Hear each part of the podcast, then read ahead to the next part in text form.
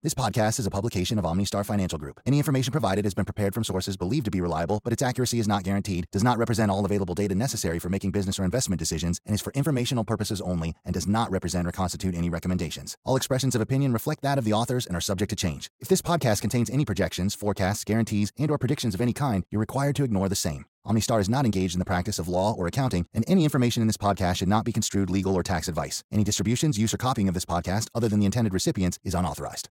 Wealth can be measured in many ways. As it grows, life can quickly become complex, creating the need for more focused planning. Welcome to We're Talking Money with OmniStar Financial Group. OmniStar has been helping clients achieve financial success for more than 20 years in a client centric and stress free environment. With a reputation built on a long track record of working with people who want to grow and protect their assets, OmniStar illuminates the blind spots and provides actionable strategies to help you achieve what's most important. This is where you can count on straightforward and unbiased advice from a team of professionals that are passionate about your success. Well, here we are, decade three of the 21st century, and a very important political year. Regardless of what the year brings, we are ready for anything, and we want our listeners to be ready for whatever 2020 delivers. Let's dig in and get started. We're going to spend some time recapping 2019. We're going to explain the current landscape and wrap up the podcast with an overview of where we may be going. Let's start with a recap of what turned out to be an exceptional year for stocks and bonds. The uh, Standard & Poor's 500 finished the year up about 31.5%. Man, what what a great year. Um, and I don't think if you're honest about it, going into 2019, most would have expected the market to perform at a much lower rate. Nevertheless, it, it certainly outperformed. International stocks, they were also up 21.4%. Emerging markets gained about 18.5%. Everybody got included on this uh, on this great year. The US aggregate bond index, uh, that includes intermediate term, that includes investment grade and government and corporate bonds. That was up almost 9%. The only asset class that performed poorly was commodities. Delving deeper, we found the best performing stock markets in developed and emerging markets were Russia, Greece, and Egypt. That's right, I said Greece. The weakest performers were Argentina, Chile, and Poland. And you know, I've got to say that uh, Greece, man, they they're the comeback kid. We all remember uh, their uh, severe economic contraction following the 08 crisis and uh, getting back on solid footing. The Greek economy grew faster than Germany and France economies in 2018 and had another prodigious year in 2019. So, uh, hats off to them. Great job. 2019, it's going to be remembered for a lot of things, including remarkable returns that we've just talked about across nearly every asset class. But you know, it gave us something else of a serious issue the chance to talk about irrational behavior when it comes to investing. And I want to spend a few minutes on that. After a year like 2019, when stock markets have moved significantly higher, we hear investors conjecturing the next fall in stock prices must be right around the corner. And is this a good time to sell stocks? These speculative points of view are based on the theory that because the market did so well last year, it must be a good time to sell. But that is not rational thinking. However, it might be a good time to make a change to a portfolio or strategy, but not because the market moved higher.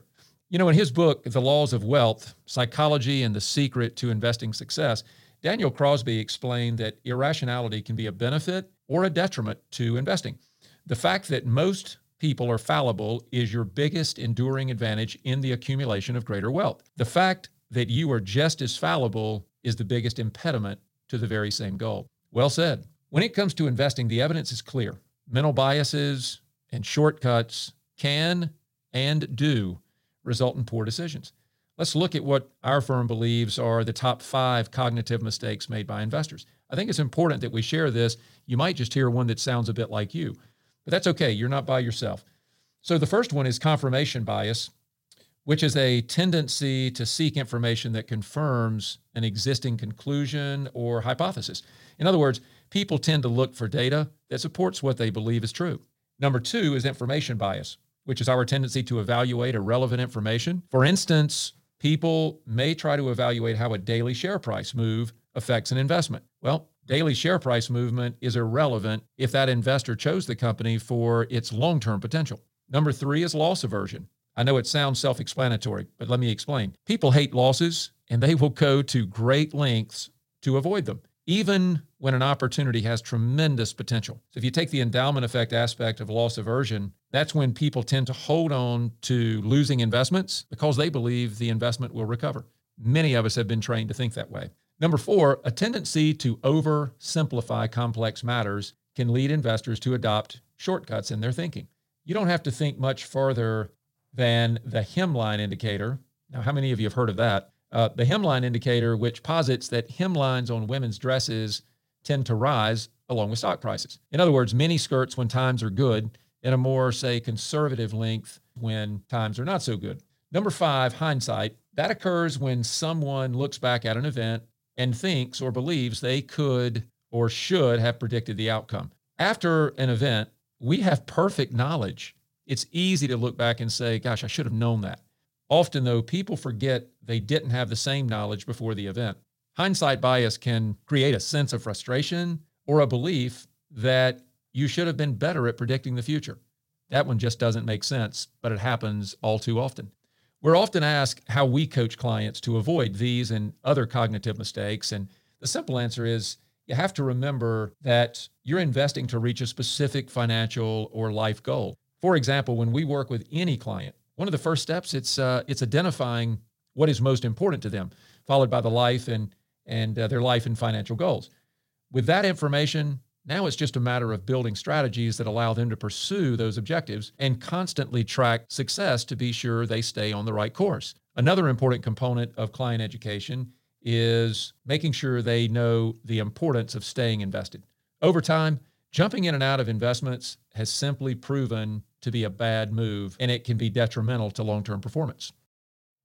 In 2019, investors sold even when markets moved higher. The Wall Street Journal reported the S&P 500 is having its best run in 6 years, but individual investors are fleeing stocks at the fastest pace in decades. Analysts say this trend underscores investors' apprehension towards a stock market buffeted by the long running US China trade war and lingering worries about a potential recession. Now, that's a mouthful, but that came straight from the Wall Street Journal. Just when you think investors would be fully in the market, they're selling out of the market. This behavior is not rational. When investors make decisions based on short sighted thinking, it makes things far more difficult to achieve in terms of their financial goals. For example, some investors say, the market is falling. I better sell so I don't lose too much. This illogical thinking is one of the reasons that individual investors rarely outperform professional money managers. The best advice that we can give our clients is to simply stay calm and keep your perspective. The point is, everyone can be irrational when it comes to money decisions. We have built in biases. It's human nature. We have a natural tendency to find shortcuts in our thinking. The good news is when we are aware of it, we're less likely to make decisions for the wrong reasons. If you are ever tempted to make a change to your portfolio and you're not sure whether you're making the change for a sound reason, this should be an immediate red flag that signals you to talk with your trusted advisor or someone like OmniStar. Talking it through is always better than making a knee jerk decision. Now, making changes simply because the market reached new highs in 2019, that is just not rational. But if you think now is a good time to make some changes, excluding the notion of changes based on rising stock prices, we think some good reasons exist. Let me share a few with you, and maybe you'll hear some that match your thinking. Number one, if your goals have changed. Number two, your tolerance or capacity for risk has changed. Number three, you recently experienced a major life event. Number four, rebalancing to maintain a specific asset allocation. When you get something called style drift, it can cause your allocation to get out of balance. In those cases, it's a good time to consider making some changes to your portfolio. Number five, better relative opportunity. That is, when one investment is delivering a modest return and another has the potential to deliver a better return without increasing potential risk, that could be a reason why you would make a change. Number six, fundamental analysis provides a company's story by considering data that could affect its stock price. Now, when fundamentals change, it might be a good time to reallocate on the subject of fundamentals, let's let's talk about that for just a couple of minutes. Some factors that we typically consider in fundamental analysis include earnings, price to earnings ratios or PE, which helps investors understand whether a company's stock price is a good value, and dividends, which are the amount of profits the company will provide to its shareholders. Let's talk a little bit more about earnings before we move on. Earnings tell how profitable a company is, and for example, in 2018, Earnings were exceptional in part because they were supercharged by the new Tax Cuts and Job Act. Those things permanently lowered the federal corporate income tax rate from 35% to 21%. naturally we could expect to see a little more growth going on in earnings. Another major factor that affected earnings growth during 2019 was trade. Every quarter, publicly traded companies have earnings calls. A common theme in many of these earnings calls during the third quarter of 2019 was the mention of trade tariffs. In general, companies that did more business outside of the United States saw a decline in earnings growth. Now, companies in the Standard & Poor's 500 index that earned more than half of their revenue in the United States saw positive earnings growth. In contrast, companies that earned less than half of their revenue. Let me repeat that. Companies that earned less than half of their revenue outside the United States saw negative earnings growth. Basically, tariffs increased the cost of goods and disrupted supply chains. The result was weakened overseas demand. During 2019, the primary question was when will trade issues be resolved? Well, here we are in just past mid month January 2020, and phase one of the China trade deal seems to be in the books. Given this unprecedented outcome, earnings growth has one less obstacle. Of course, if the resolution falls short, earnings growth may weaken across the year. At this point, we're optimistic and expect a completed trade deal that supports continued growth. Earnings are an important factor in the price to earnings ratio, and it really matters about what's going on not just in the US, but around the globe when it comes to corporate earnings. Now, let's talk for a minute about the price to earnings ratio. We all know that's determined by dividing price by earnings per share. Looking back to 1920, the average earnings per share for the Standard & Poor's 500 index is 16.68. The current PE ratio as of this podcast is nearly 32 according to Shiller. Their price to earnings ratio is based on average inflation adjusted earnings from the previous 10 years. This is known as a cyclically adjusted PE ratio. In our opinion, this is the most dependable method for understanding the true value of a current stock price. Without question, at the end of 2019, the S&P 500 looked expensive relative to its average. This presentation of overvalue created a lot of speculation that a correction is imminent. Of course, everyone is now asking, is the possibility of a correction a good reason to jump out of stocks and stay in cash for a while? Listen, in short, the answer is no. It's times like these that I think we should remember the words of investing legend Peter Lynch, who said, Far more money has been lost by investors preparing for corrections or trying to anticipate corrections than has been lost in corrections themselves. I think Peter Lynch, he had quite a great track record with Fidelity Investments. He ran their Fidelity Magellan Fund and was one of the most successful money managers for really as far as we can remember. And with all the research that's out there, Peter Lynch stands among the greatest. Here's the bottom line if you have an investment portfolio that was built to meet your specific goals and objectives, you should stick with it and try to avoid arbitrary changes. Markets are capricious, and rarely has anyone been able to stay ahead of them. Now, let's take a look at how bond markets fared in 2019. Surprisingly, 2019 was a big year for bond markets. It was not just a stock picker's game. Bonds got in on the action and they did very well. At the start of 2019, it was widely anticipated that global interest rates would move higher, but we all know Treasury rates actually moved lower. U.S. economic data weakened in 2019, trade disputes persisted, and the yield curve inverted. Just in case that doesn't mean anything to you, a little primer here. An inverted yield curve is when our short term interest rates are higher than long term interest rates of a similar credit quality. So the short end of the curve uh, would be short term interest rates, and the long end of the curve would be higher interest rates. So when the short end of the curve is longer, uh, or rather higher than the long end of the curve, many believe that is the ultimate prediction of a recession. Naturally, it triggered concern about the possibility of a recession in the U.S., and the Federal Reserve reconsidered its stance at that point and um, on monetary policy. And instead of raising interest rates as originally planned, it cut interest rates three times. And that was nothing more than an effort to counteract trade shocks and hopefully sustain economic growth. Yields, they declined sharply in the U.S.,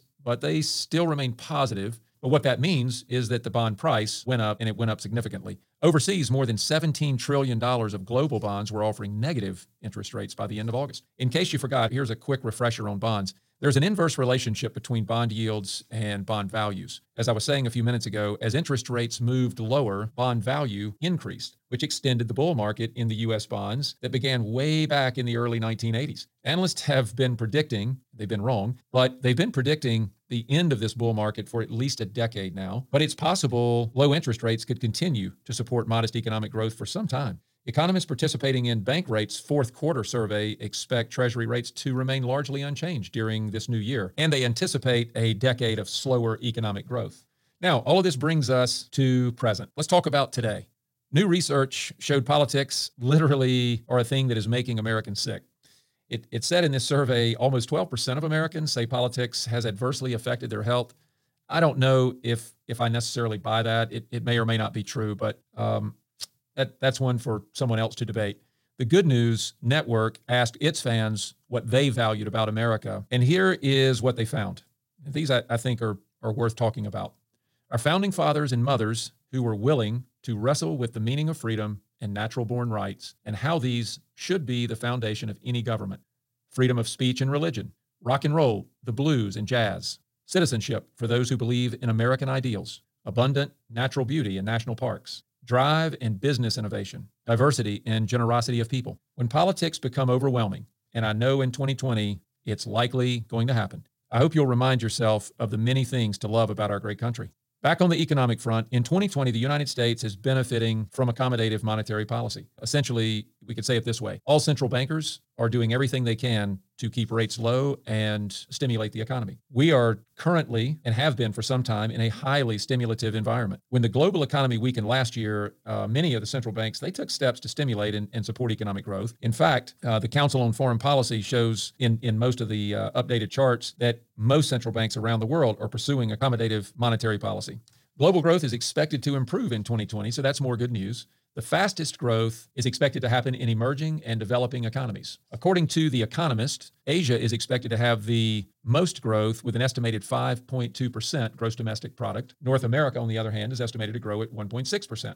Japan came in with the lowest expectation around 0.4%. No matter how high or low these growth estimates may be, there are still risks, and I think it's important that we turn our attention to those at this point. One of those risks is national debt. Together, our national budget, the recent tax cut, and slower economic growth have basically thrown us into about a $1 trillion per year deficit. In other words, the United States is spending approximately $1 trillion more than we take in each year. That is a huge deficit and one that should not be ignored. This is a place that I hear a lot of confusion.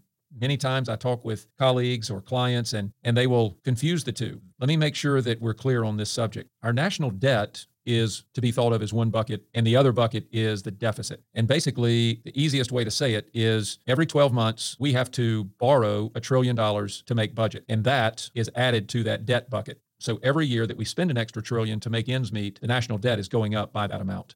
Deficits contribute to the national debt, and in the United States, the national debt is expected to increase significantly over the next several years.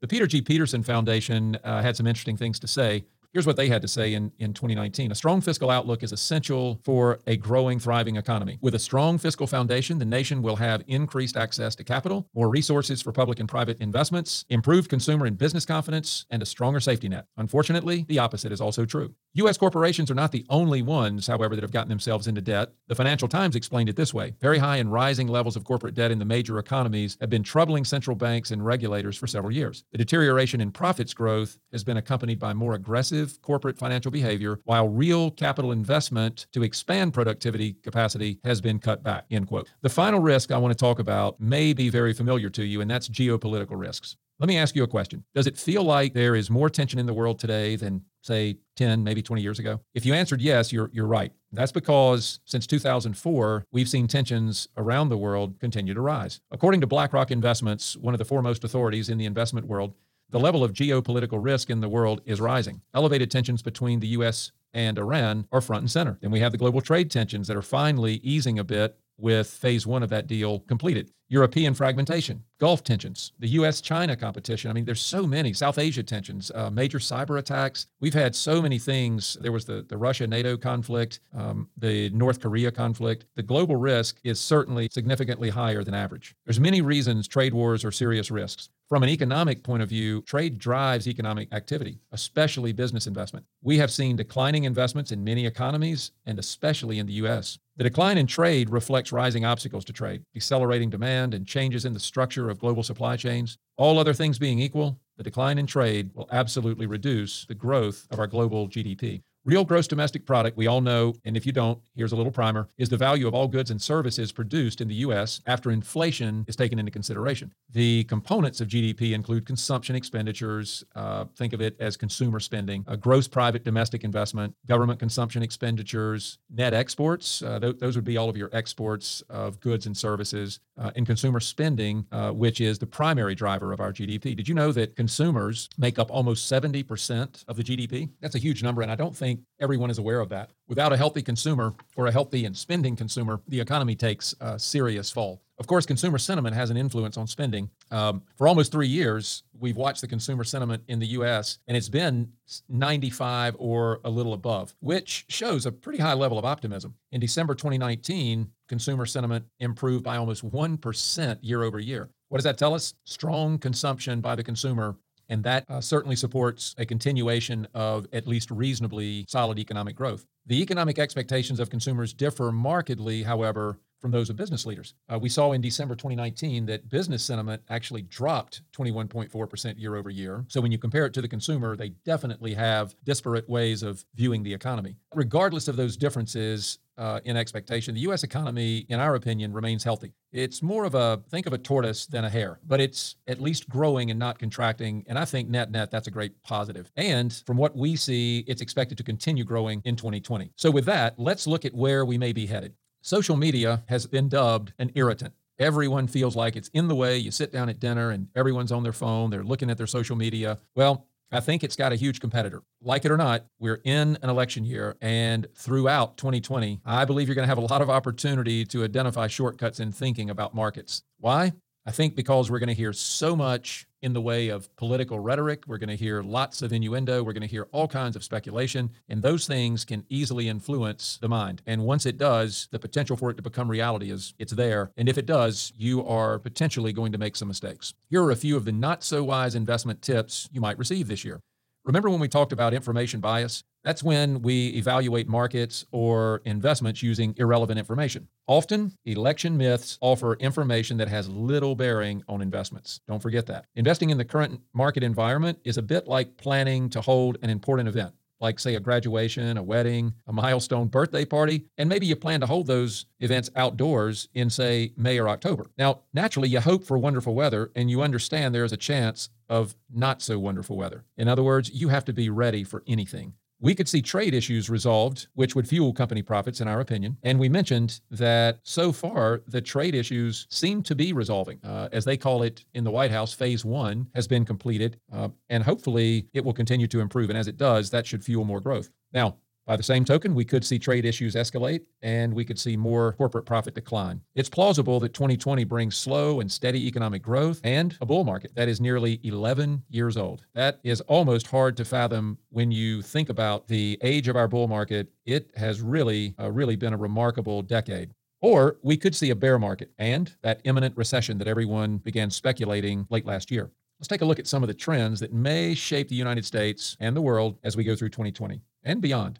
There was a passing of the guard in 2019 on Black Friday, uh, where traffic in brick and mortar stores it went down 6.2% from the previous year. Interestingly, it wasn't because people were not shopping; they they were, but more of the shopping was at home online. Those orders rose nearly 20% year over year. It's interesting to note successful online retailers are now opening brick and mortar stores. Now, that is a serious contrast. Just a few years ago, everyone was talking about brick and mortar stores closing. Now it's the online retailers who seem to be moving in the direction of buying or opening brick and mortar stores. That the trend is called clicks to bricks. And so the question is why? Why are they doing this? Well, there's a variety of reasons. Um, part of them uh, is simplifying returns. Once you come into that store to make a return, statistics tell them that making additional sales is very likely to happen once you come into the store. Online retailers are also forming partnerships with established retail chains that have a network of stores. For instance, uh, one brick and mortar retailer that we read about was losing business, so it joined forces with one of the top retailers online,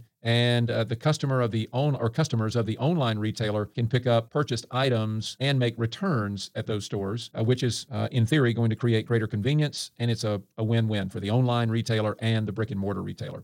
Another trend likely to affect our economy and markets is renewable energy. Uh, early 2019, I think around April, for the first time, renewable energy was shown to produce more electricity in the U.S. than coal. Renewables uh, included utility scale hydropower, wind, solar, uh, geothermal, and I, I believe that includes biomass. Another major trend that will affect the U.S. and the entire world is a shift of wealth and productivity away from developed nations and into emerging countries. BlackRock explained newly affluent customers, or rather consumers, excuse me, will expand in Asia and across emerging markets. Uh, emerging market economies today are predicted to represent, listen to this, six out of the seven largest economies by 2050. That's only 30 years away. It seems like a long time, but uh, as we all know, time goes by pretty quickly. But six of the seven largest economies by 2050, with India leading the way. We can't know if this will come to fruition, but there's a lot of reliable indicators that are presenting a defensible argument. Obviously, a lot can change between now and then, so let's set our sights on a shorter outlook and see what some of the pundits have to say about the prospects for 2020. We start with Jeffrey Gundlach, who founded uh, DoubleLine Capital, one of the largest bond uh, traders out there. He thinks there's a recession ahead. Here's what he says. Well, we are battling tooth and nail the next recession. The Fed has done, and our central banks, everything they can to avert the next recession. But a recession will come. And that's why you should be playing defense right now, just like you should have been in 2006. Forbes reporter Kenneth Rapoza thinks the economy, on the other hand, will remain stable. The wise old bond market is supposed to be the great sage of pending recession. A flat yield curve? Uh oh, the economy is faltering. An inverted yield curve? In that case, Wall Street is convinced economic contraction is merely a quarter or two away. In a world where stocks are bonds, thanks to the dividend yield, and bonds are stocks, thanks to principal gains, the bond market may be totally wrong about a recession next year, even after next year. Goldman Sachs, one of the authorities for sure, they don't expect a recession in 2020. They say they are concerned when a recession arrives, there may be complicating factors that affect recovery. While we see relatively low odds of recession, we are somewhat more worried about the consequences when one actually or eventually comes for three reasons. First, high corporate leverage could compound the effects of a future recession or a freeze in credit markets. Second, they say high federal government debt and deficits could limit the willingness of policymakers to deliver fiscal stimulus. And third, the monetary policy response might also also be constrained if a recession begins while interest rates are at historically low levels. From our perspective, no matter what happens in world markets and economies next year, one of the most important things you can do is remember we all have mental biases and a tendency to adopt shortcuts. Along those same lines, we suggest to all investors be open to new information, be willing to learn and listen, but know the difference between good and bad information. Stay focused on data that matters. Remember that losses are part of investing. Recognize the complexity of the modern world. Remember that hindsight is perfect, foresight is not. Now, we've spent a lot of time discussing the outlook for world economies and financial markets, and these things and more will certainly inform and influence our investment strategies during 2020. We think they should influence yours as well. Keep in mind that your success depends on solid communication with your trusted advisors. As a wealth management firm, we remind you and all of our clients life changes can quickly move things outside of your anticipated outcome, and they can certainly derail the best laid plans. I want to say thanks for tuning in to our 2020 Outlook podcast and the first of our We're Talking Money series. We hope you gained some useful information today and we invite you to spread the word. Thanks for joining us on We're Talking Money. Be sure to visit our website, www.omnistarfinancial.com, where you can learn more about how we provide value to our clients.